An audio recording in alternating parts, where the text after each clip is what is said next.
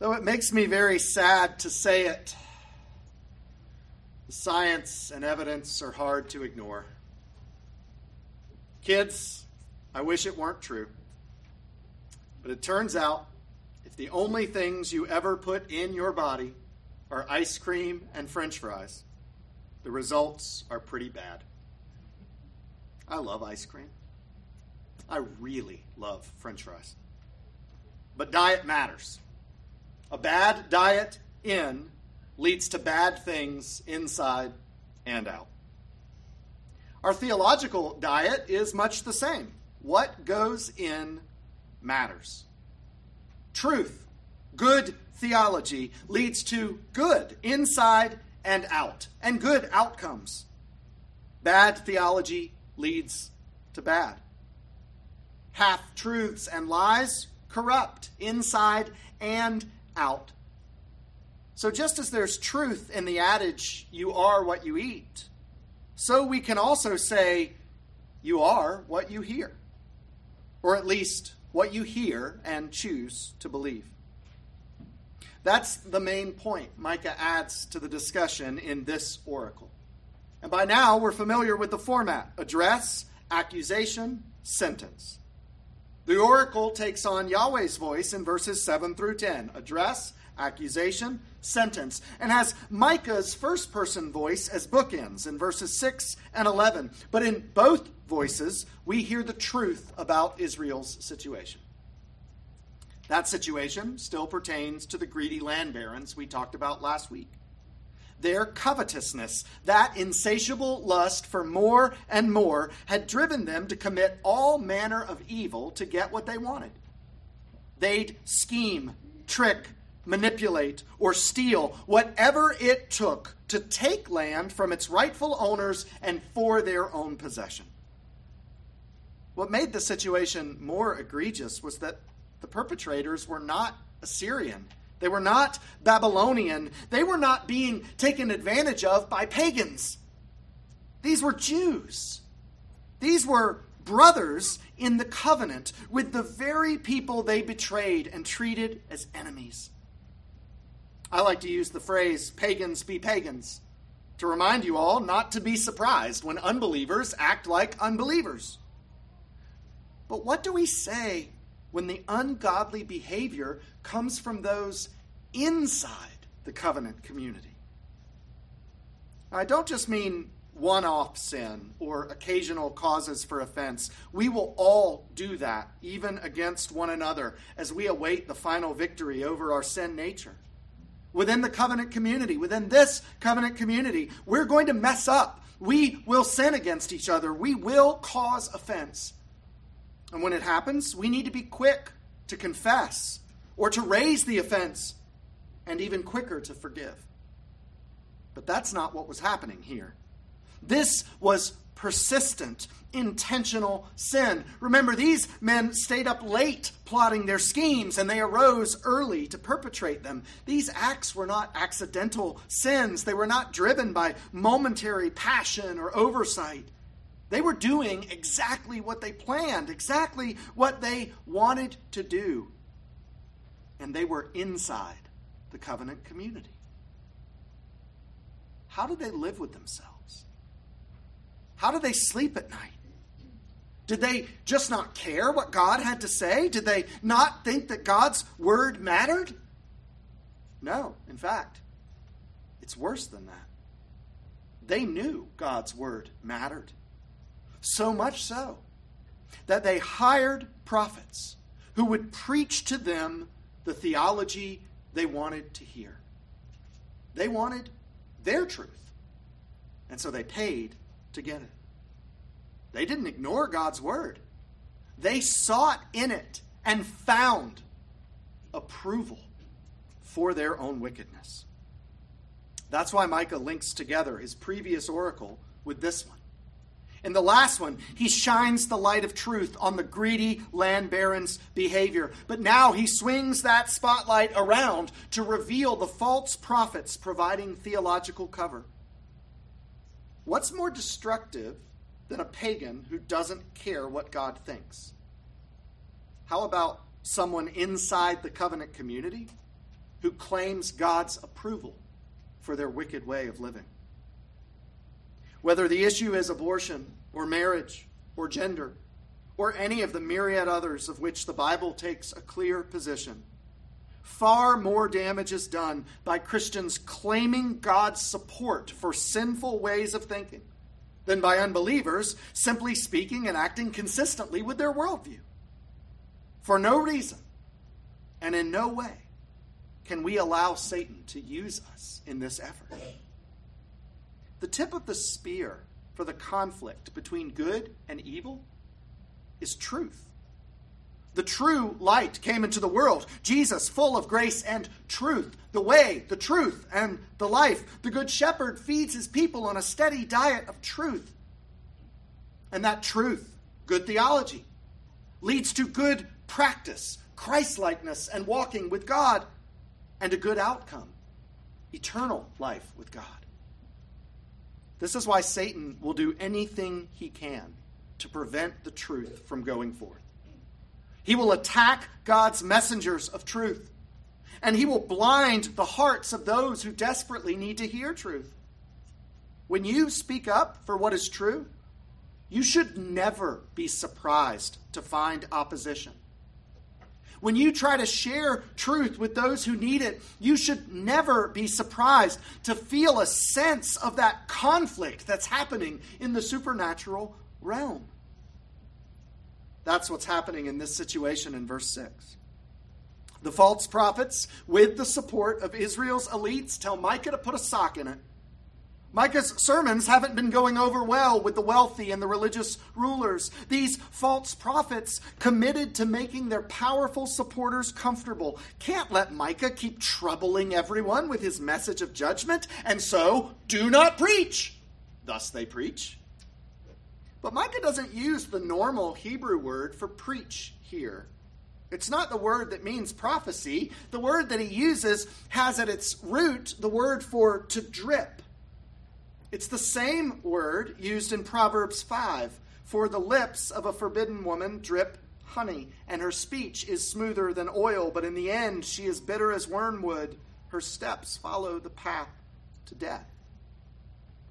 These prophets are not speaking the word of God. They're dripping, seductive yet deadly lies. They're coddling the elites to stay in their good graces rather than telling them the truth and risking the scorn that Micah himself endures. And for them, it's not enough to speak lies, they must also silence Micah's truth. But God will not be silenced. And this is why we cannot be either. The grass withers, you see, and the flower fades, but the word of the Lord endures forever. Heaven and earth will pass away, you see, but God's word will not. The word of God is living and active, sharper than any two edged sword, piercing to the division of soul and spirit. The word that comes out from God will go out, and it will not return to him empty. It will accomplish that which he purposed. No, we cannot be silent. The world, like these greedy barons, wants God to affirm all it does or else to remain silent. And God will, be, will do neither. Verse 7 Should this be said, O house of Jacob? You see, God knows Israel's history with false prophets. He accuses them here of this continued, repeated unwillingness to hear the truth. They do it again and again. They did it in the story of Korah in the book of Numbers, who convinced his people to rebel against Moses' leadership. That didn't end well. And the story of Amaziah, who accused Amos of treason, and Hananiah, who opposed Jeremiah's warnings for, his, for Israel to turn from their idolatry. But my personal favorite is 1 Kings 22. That's the story of Jehoshaphat. Jehoshaphat was fully aware that most of the prophets in his kingdom had been paid off to pander to the elites instead of speaking God's truth. But Jehoshaphat finds himself in a situation where he actually needs the truth, no matter what it is. And so he asks Ahab, if there are any prophets left who will tell him the truth. And Ahab's answer is one of my favorite things in the whole Bible. Ahab says, There is yet one man by whom we may inquire of the Lord, Micaiah, son of Imlah, but I hate him, for he never prophesies good concerning me, only evil. God knows that wherever his people are, wherever truth is needed, false prophets will be also. There are always people around looking for teachers willing to tell them what they want to hear. In the Bible, this phenomena is recorded as early as Genesis chapter 3. Don't we read the words of the first false prophet there? Did God really say? That's where the primary tactic of false teaching becomes clear. You might think that the goal of false teachers is just to make up stuff about God. That's not what they do. That would not be as effective as what they do. Instead, what they do is take parts of what God said and form them into convenient half truths. Did God really say? In this case, it's verse 7. Has the Lord grown impatient? Are these his deeds? See, Yahweh is merciful and gracious, they drip. These false prophets love to talk about mercy and grace and kindness. In fact, it's all they talk about. The problem then isn't with what they say, but with what they omit patience, grace, love, favor, as today, health, prosperity, blessing. They'll talk about God all day. But there is one thing about God they will never talk about judgment for sin. This is because reminders of God's holiness might make us feel guilty. We are sinners. Warnings about his justice might drive us to repentance, in which case we'd have to turn away from our sin. You see, the problem is that we can't both listen to the truth of God and continue to live for ourselves, doing whatever we want to do. The false prophets loved the first part of Exodus 34 6. A God merciful and gracious, slow to anger, and abounding in steadfast love and faithfulness. They loved it, and that is true about God. Of course, there's also verse 7 Who will by no means clear the guilty? That last part is the kind of truth that calls on people to change and to give up their sin. And that's not something this audience was willing to do. And so they told Micah to shut up. Do not preach. The result is that God accuses them of sin. Their false theology, what went in, is sin. And then what comes out? Their covetousness taking the property and possessions of their fellow Israelites. This was sin. God goes so far here as to call these people, his people, the enemy. Now, in their defense, wouldn't it be pretty hard to listen to these words of warning and judgment from Micah? When you've got these false teachers offering you the dripping honey of flattery, and don't worry about it, it's all fine. They say, Are these his deeds? God has always been faithful to us. Things are good, and they'll continue to be good. Why would God change his perspective toward us? Therefore, and here's the key you can keep doing what you're doing. False teaching always lets us stay how we are. Whether we hear it from others or for ourselves, the great deception is that everything is fine the way it is. One of my commentaries said, worldview determines social behavior. That is to say, what you really believe determines what you do. If you think that God is fine with your living for self, with your indifference toward His Word, with you doing whatever you want to have more of whatever you want, you won't change. Why would you? You are what you hear, because what you believe and what you do is shaped by your willingness to hear and submit to the truth. these false prophets claimed to be speaking for God, but instead they spoke their own agenda. They coddled the people, telling them only what they wanted to hear instead of the truth. And as a result, the people felt affirmed in what they were doing, even if it was sin. And it was sin.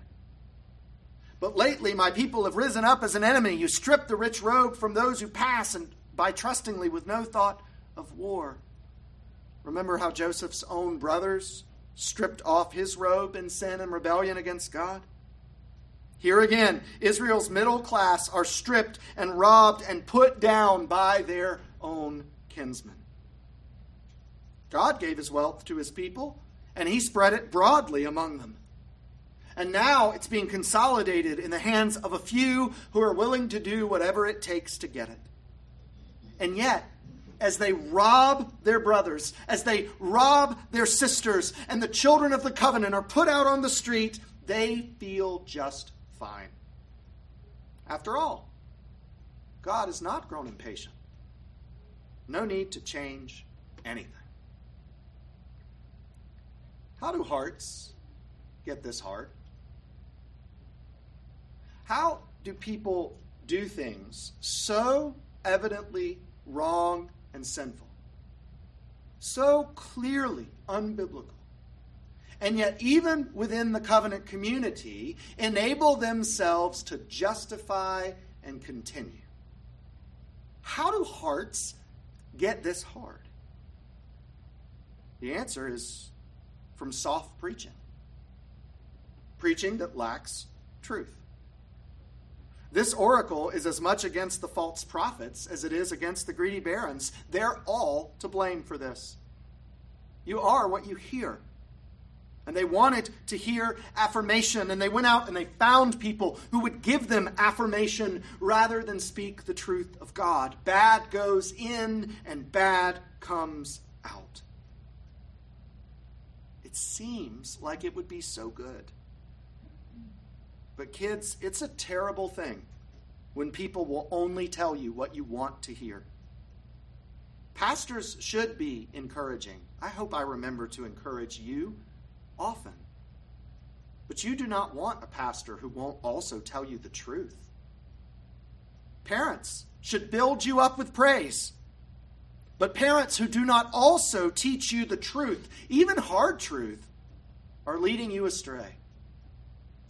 And your friends, yes, we delight in friends who will compliment us and who are willing to overlook small offenses. But I will tell you, someone who will not also tell us the truth especially about our sin, is no real friend. God is gracious, but His grace is not cheap.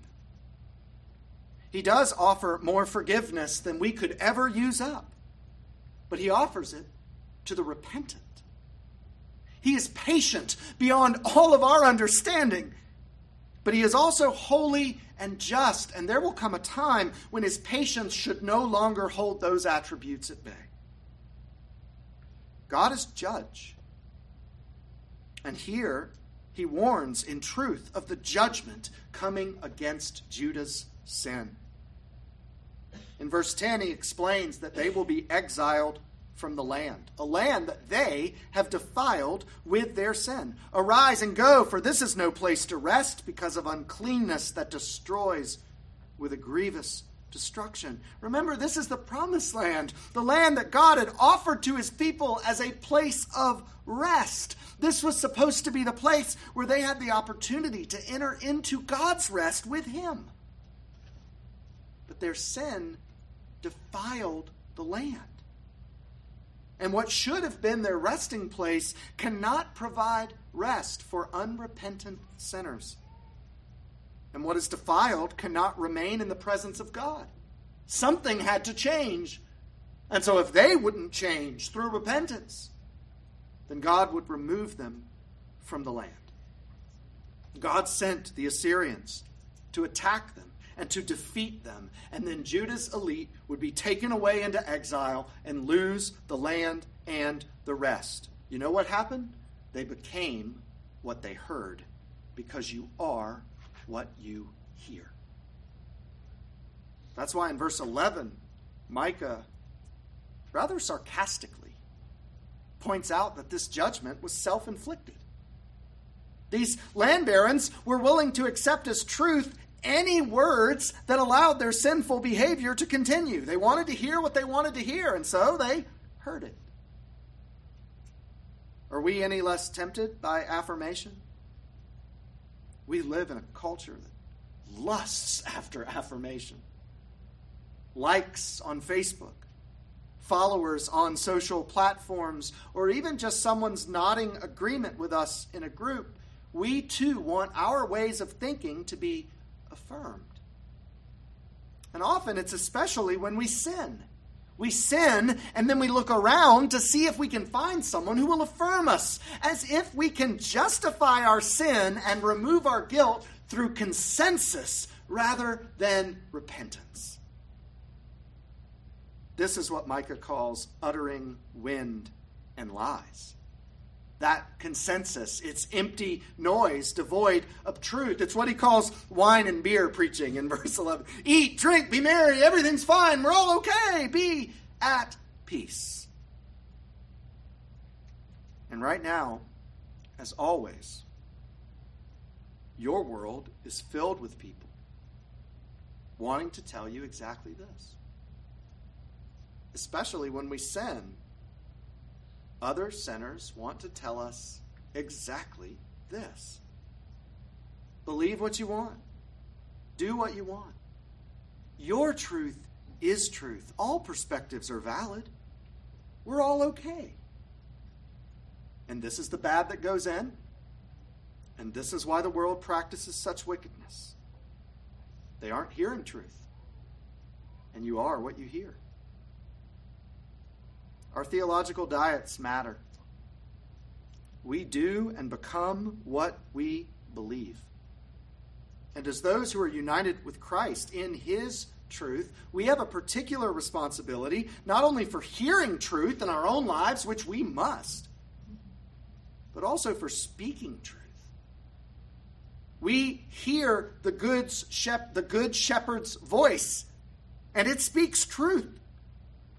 Are we not also then to speak that truth into the world? We are. And in fact, our speaking this truth into the world is how God's kingdom advances. In our homes, in our families, in our neighborhoods, in our schools, in our workplaces, we speak truth and God's kingdom advances. Here we I'm two for two on the iPad today. Hear what one Bible teacher says. I, this stunned me when I read it this week. From now on, I am will not raise up military geniuses like Joshua and David to establish an external kingdom. He raises up prophets who through the double edged sword of truth cut out spiritual rot and convert hearts, thereby establishing an everlasting spiritual kingdom. Think about it. What did Jesus do when his disciples raised their swords against the Roman guards who came for them? He told them to put down their swords, not because self defense is wrong, but because that situation wasn't about self defense. It's about warfare. It's about warfare against the kingdom of darkness. It's about the expansion of God's kingdom. And you don't fight that battle with swords. You don't oppose those evil forces with swords, but with truth. You are what you hear. That's why, as another preacher said, soft preaching makes hard hearts, and hard preaching leads to soft hearts that receive salvation from the God of truth and love. That's the kind of preaching I need to do. But our theological diets are more than just my preaching. All of life should be viewed through a theological lens. Your reading and devotional time, but also the media you consume books, TVs, movies, podcasts and the conversations you participate in, online and face to face. What we hear and what we say are part of this narrative. So, what's in your theological diet? Is it the soft and false preaching that our sin natures crave? Or are we committed to the hard and true Word of God? Jesus feeds his followers truth. And no, these are not often easy words, they're often hard words. They're hard because they change us rather than allowing us to remain as we are. But isn't that what the world needs? What we need? Our marriages, our families, our children, our social circles. Don't we need hearts to be changed? What changes them is the truth of God. So, for His sake, let us hear truth and let us speak it. We are what we hear.